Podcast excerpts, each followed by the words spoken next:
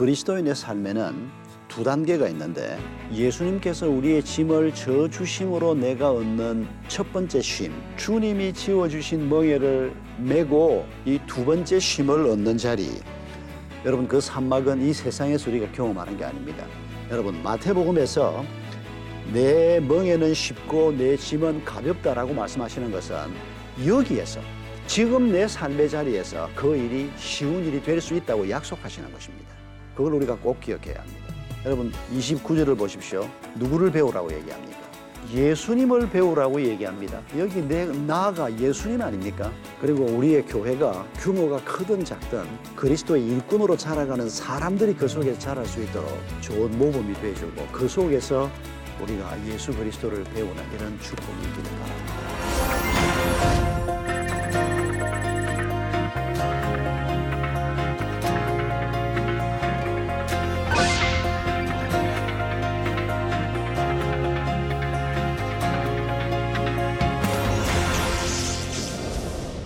반갑습니다. 어, 오늘은 베드로후서 1장 1절로 11절 말씀을 가지고 두 번에 나누어서 강의를 하려고 합니다. 하나님의 형상을 회복하는 일에 대해서 말씀을 좀 나누려고 합니다. 어, 로마에 있는 카타콤을 가보신 분들이 많이 있을 겁니다. 또 가보지 않았어도 카타콤이 어떤 곳인지 익히 알고 계실 것입니다. 어, 원래 지하 공동묘지였던 이 카타콤이 지금 현재 한 120개 정도 발견되어 있습니다. 그 120개의 총 길이를 합하면 900km쯤 됩니다. 그러니까 900km 정도의 복도가 있고 그 복도에 딸린 방들이 있었다고 생각하면 됩니다. 그리고 그 다락에 사람들을 어, 전부 묻어놓은 겁니다. 로마의 교회가 세워진 것은 예루살렘 교회하고 거의 동시에 세워졌습니다. 사도행전 2장 10절을 보면 로마에서 온 사람들이 있었다고 기록하고 있습니다. 그들이 로마까지 한두 주 후에는 돌아갔을 겁니다. 그리고 예루살렘 교회하고 거의 동시에 로마에도 하나님의 교회가 시작된 겁니다. 로마에 있는 그리스도인들이 박해가 시작이 되면서 도망을 치다가 이 지하 공동묘지인 카타콤에 숨어들었습니다. 근데 거기가 안전하다는 게 발견이 됐습니다. 그러면서 시간이 지나면서 소문을 들었던 이 그리스도인들이 조금씩 조금씩 모여들기 시작한 겁니다. 그리고 모여오면 굴을 조금 더 파는 겁니다.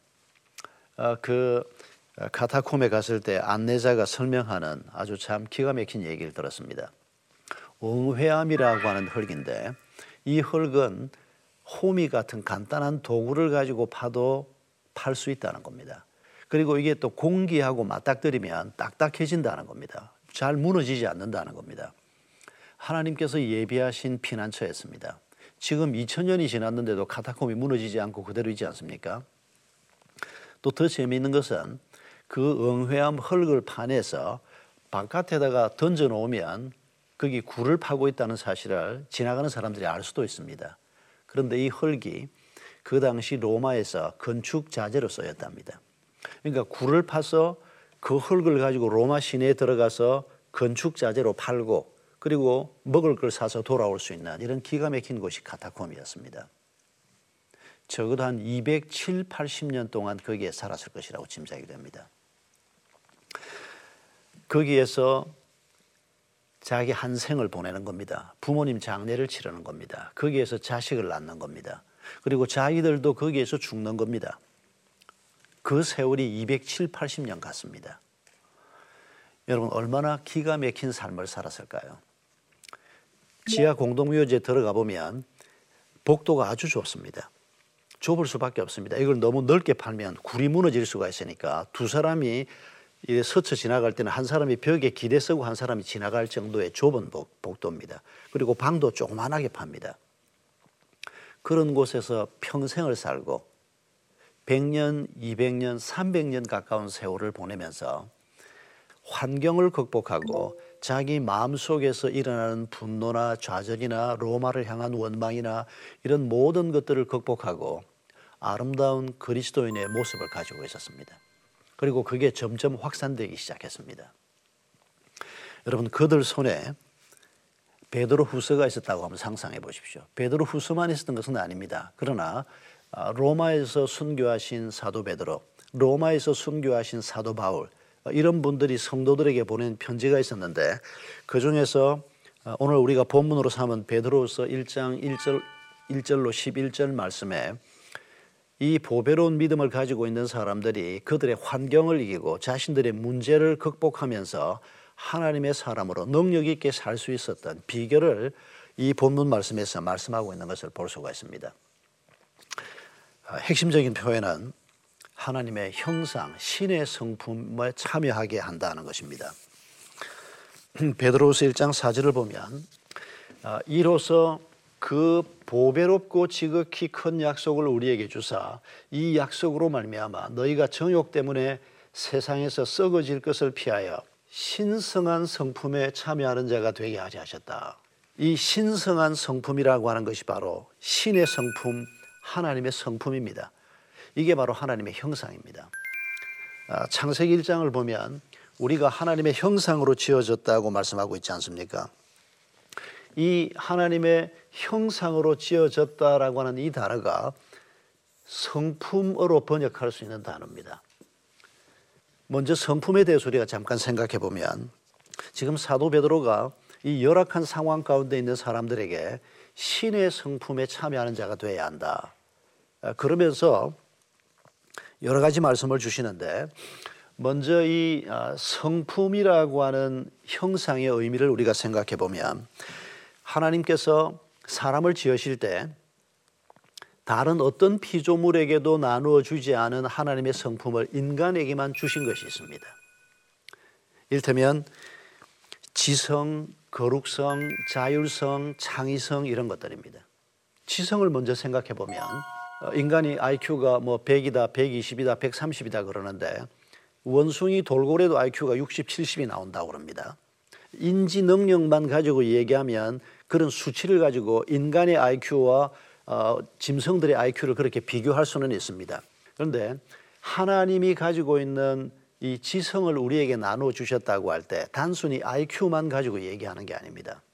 예를 들면 몇 년 전에 저희 교회에서 장애인 어, 들에게 세례를 베풀어야 한다라고 하는 안건을 장애인 담당 목사가 제게 가지고 왔습니다. 뇌 손상을 입어서 정상적인 대화도 불가능하고 소통도 잘 안 됩니다. 그래서 제가 우리 담당 목사님한테 물었습니다. 아, 그 아이들이 예수 그리스도를 주로 고백할 수 있을까? 그랬더니 우리 담당 목사가 뭐라고 얘기했는가 하니까 목사님 그 아이들하고 예배 드려봤지 않습니까? 그 아이들이 찬송하는 거 같이 우리가 찬송할 때 그 아이들이 어떤 마음으로 찬송하는지 IQ 가지고 생각하면 하나님을 고백하기 어렵다고 생각이 되지만은 분명히 그 아이들이 장애인임에도 불구하고 하나님을 알고 그 하나님께 예배하고 찬양하는 것을 너무너무 기뻐하는 모습. 그걸 떠올려 보니까 이 아이들이 분명히 하나님을 안다고 나도 동의할 수밖에 없었습니다. 그래서 그때부터 우리가 장애인들에게 어, 전문가 그룹들이 이 아이가 분명히 이런 이런 걸 볼 때 하나님을 아는 사람이다라고 어, 추천하면 세례를 베풀기 시작했습니다. 보통 사람들처럼 뭐 질문하면 예 예수님이 나를 위해서 돌아가셨습니다. 이런 고백은 못 합니다. 그러나 하나님을 아는 마음을 그들이 가지고 있는 걸 분명히 볼 수가 있습니다.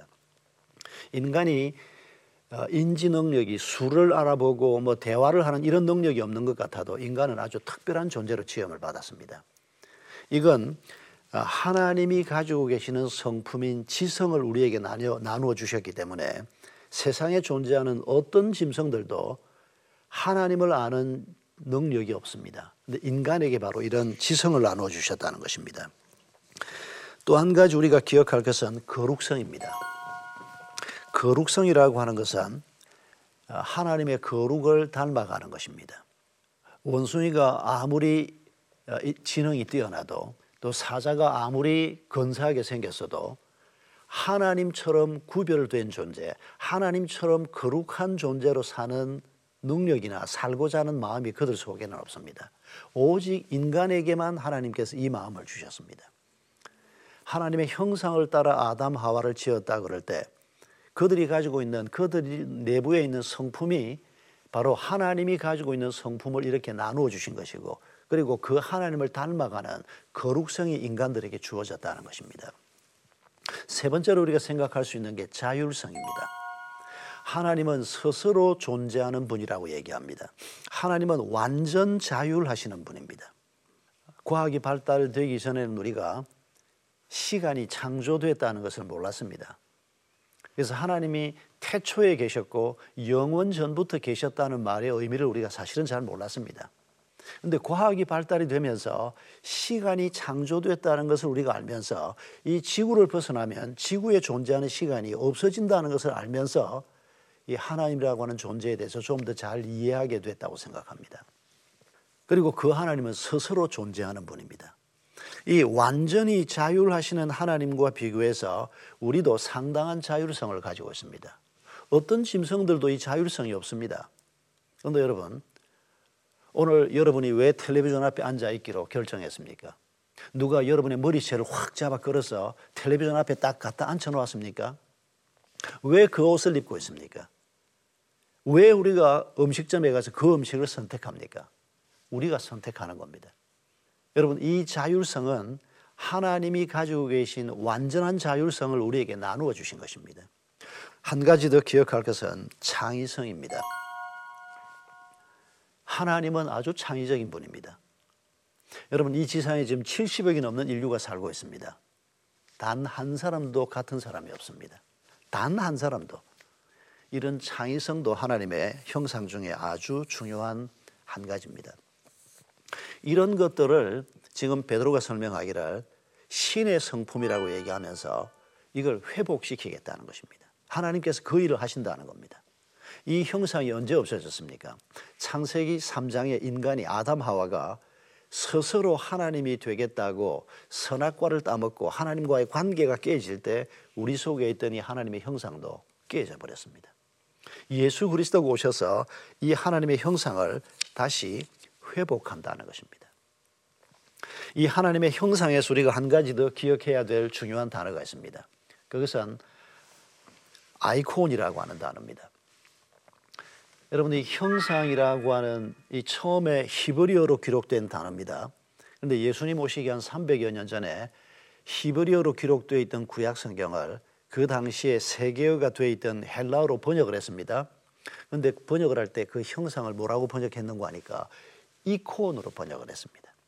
이 단어가 IKON이라고 하는 이 단어가 이콘이라고 하는 사실은 그리스를 음역해 놓은 겁니다. 그리고 이게 ICON, 아이콘, 아이칸으로 오늘 우리가 쓰는 단어하고 똑같은 단어입니다. 여러분 컴퓨터 화면에 맨 처음 뜨는 작은 그림들을 우리가 아이콘이라고 하지 않습니까? 그 아이콘 중에 하나를 클릭을 하면 그 뒤에 숨어 있는 본체가 뜹니다. 여러분, 우리를 클릭을 하면 뭐가 떠야 된다는 겁니까? 하나님이 떠야 한다는 겁니다.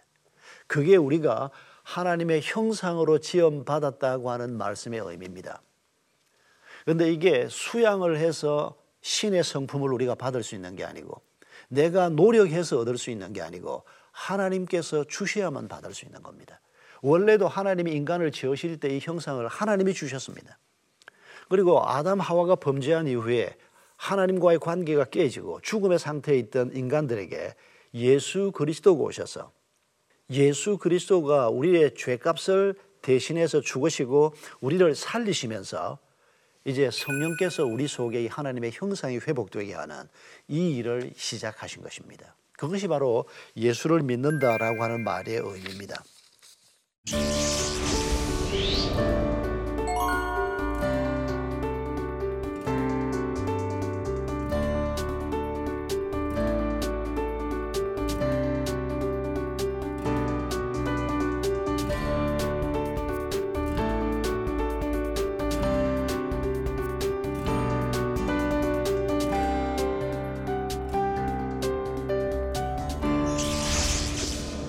그러면 어떻게 하면 하나님의 형상을 우리가 회복할 수 있는가?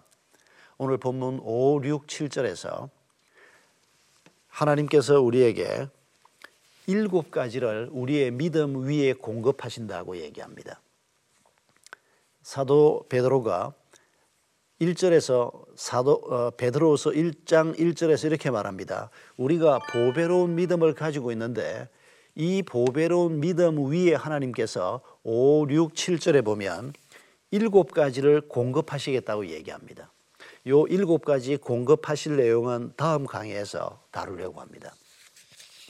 그런데 우리가 지금 이 시간에 조금 더 생각하려고 하는 건 뭔고 하니까 하나님께서 우리에게 일곱 가지를 공급해서 하나님의 성품을 회복하게 하시고 어떤 환경도 이겨내게 하시고 죄를 이기는 자가 되게 하시는 이런 그리스도인으로 우리를 세워 가시는데 만약에 우리가 이 일곱 가지를 공급받지 못했을 때 어떤 일이 생기는가?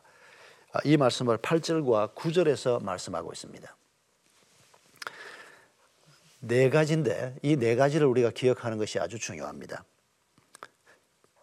8절에 보면 우리가 하나님께서 우리의 믿음 위에 공급하시는 이런 일곱 가지를 공급받지 못할 때 우리가 주 예수 그리스도를 알기에 게으르게 된다라고 말합니다.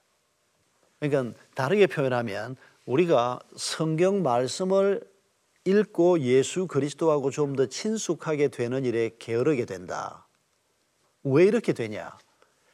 하나님께서는 우리의 보배로운 믿음 위에다가 덕과 지식과 이런 일곱 가지를 공급을 하려고 하는데 우리가 이걸 제대로 공급받지 못하고 신앙생활을 하면 일주일 내내 지나도 성경 한 번 읽지 않는 그리스도인이 된다는 겁니다. 성경을 읽지 않으니까 예수 그리스도를 알 수가 없습니다. 예수 그리스도를 모르니까 내가 어떤 존재인지 내 문제를 어떻게 극복해야 하는지 알 수가 없습니다. 여러분 성경에서 하나님의 말씀을 꿀송이처럼 달다고 말씀하신 시편의 말씀을 기억하십니까? 여러분 그게 과장법일까요? 직설법일까요?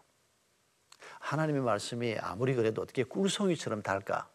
그건 당연히 과장법이겠지. 아닙니다.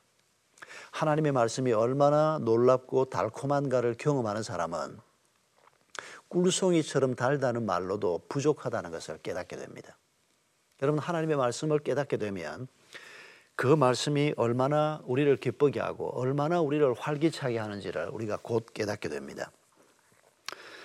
어, 우리가 이런 일곱 가지 하나님이 공급하시는 것을 공급받지 못했을 때 생기는 두 번째 결과는 뭔고 하니까 8절 하반절에 나오는 열매 없는 자가 된다는 것입니다. 무슨 열매일까요? 통장 잔고의 열매일까요? 학업 성적의 열매일까요? 성진의 열매일까요? 아닙니다. 성령의 열매입니다. 예수 그리스도를 우리가 주로 고백하고 그리스도인이 될 때 성령께서 우리 가운데 내주하시게 됩니다. 그분이 우리 가운데 계시면 반드시 우리 삶에 성령의 열매가 맺히게 되어 있습니다. 그런데 왜 예수를 믿고 1년, 2년, 3년 지나가는데 왜 내게는 성령의 열매가 없을까? 여러분 성경의 성령의 열매에 대해서 많이 얘기하지 않습니까? 왜 10년을 예수를 믿는데도 왜 분노는 여전히 다스려지지 않나? 왜 20년, 30년을 교회를 다녔는데도 내 성품의 문제나 내 습관이나 죄의 문제가 이렇게 해결되지 않나? 여러분, 여러 가지 우리가 진단을 할 수 있지만 오늘 이 본문 말씀을 가지고 생각하면 보배로운 믿음 가지고 있어도 여러분 그 보배로운 믿음이라는 말이 얼마나 중요한 말입니까? 예수 그리스도께서 날 위해 죽으셨다. 예수님의 십자가의 은혜가 날 위한 은혜다. 그걸 깨닫는 것은 정말 보배로운 것입니다. 이런 보배로운 믿음을 가지고 있어도 하나님께서 우리의 보배로운 믿음 위에 공급하시는 이 은혜를 덧입지 못하면 열매가 없다는 겁니다. 밥을 먹어야 배가 부를 거 아닙니까? 밥을 안 먹으면 배가 부르지 않습니다. 흙이 질 수밖에 없고 영양 공급이 안 됩니다.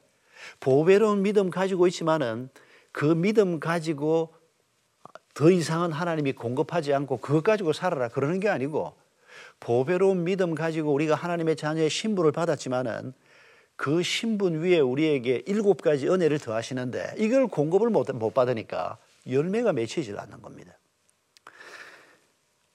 또 어떤 문제가 생기는 거 하니까 구절에서 시각장애인이 돼서 아무것도 보지 못하거나 멀리 보지 못한다라고 말하고 있습니다. 그리스도인은 아무것도 못 보는 사람이 아닙니다. 그런데 왜 보배로운 믿음을 가지고 있는데도 왜 시각장애인처럼 아무것도 보지 못할까? 왜 불신자처럼 아무것도 보지 못할까? 또 본다고 해도 멀리 보지 못할까? 여러분, 보배로운 믿음을 가지고 있는데도 이런 일이 생긴다는 걸 잊지 마십시오. 하나님께서 공급하시는 은혜를 계속 공급을 받아야 합니다.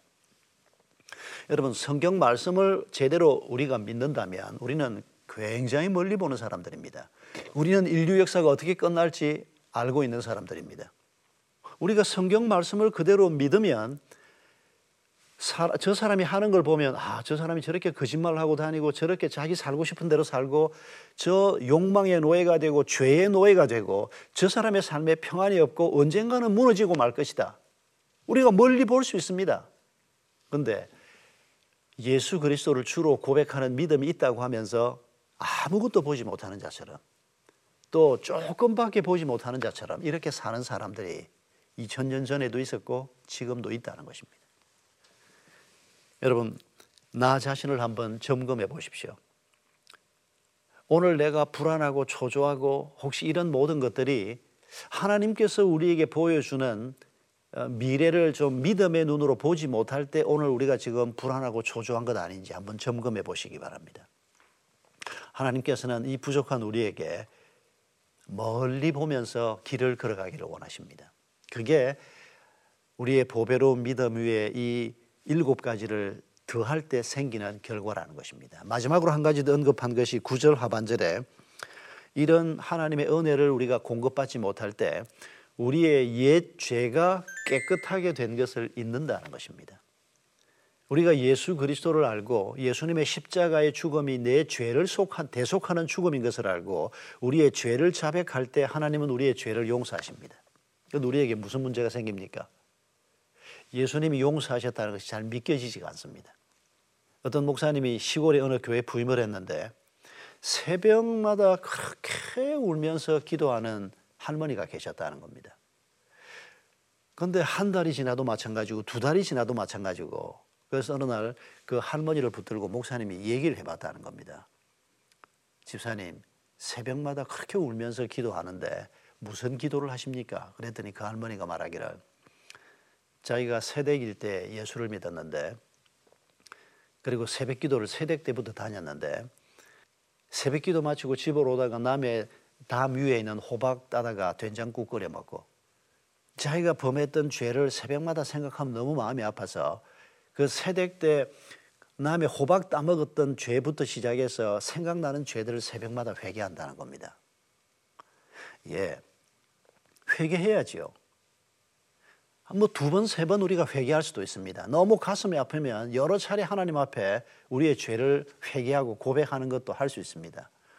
그런데 한 달이 지나고 1년이 지나고 몇 년이 지나도 그 옛 죄가 깨끗된 것을 잊어버리고 그 옛 죄 때문에 하나님은 다 해결하신 그 옛 죄 때문에 내가 지금 계속 묶여 있다고 한다면, 한다면 그건 정상적인 그리스도인이 아닙니다.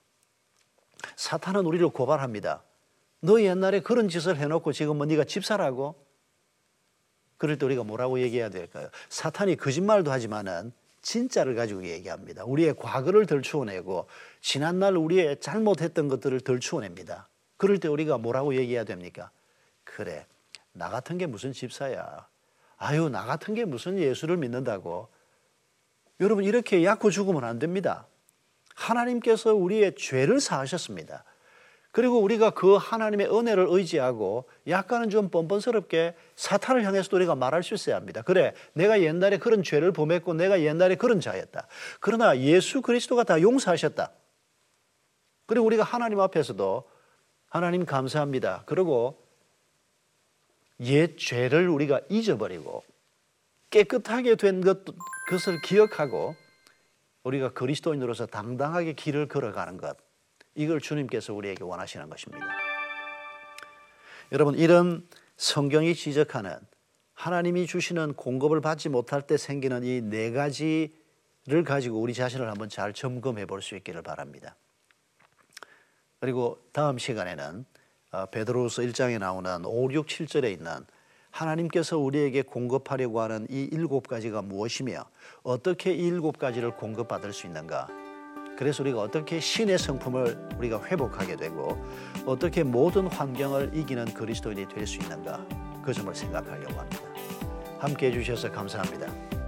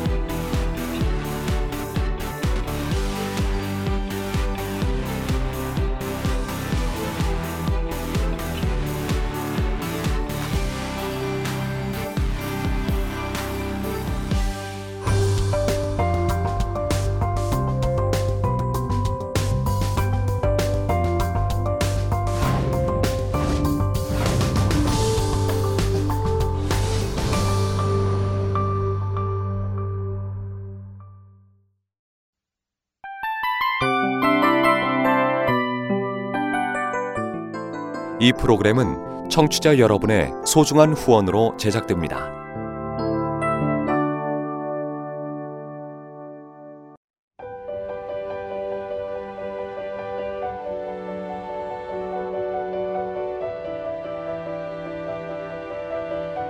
세상에는 수많은 교회들이 있지만 더 깊이 있는 말씀 강해를 찾기 위해 크기로만 교회를 선정하지 않습니다. 보다 좋은 영적 콘텐츠를 더 많이 나누기 위해 방송비를 받지 않습니다. 1년 365일 복음만 전하고 싶어서 우리는 광고를 하지 않습니다. 온누리의 복음을 땅끝까지 CGN TV와 함께 땅끝 선교사가 되주세요.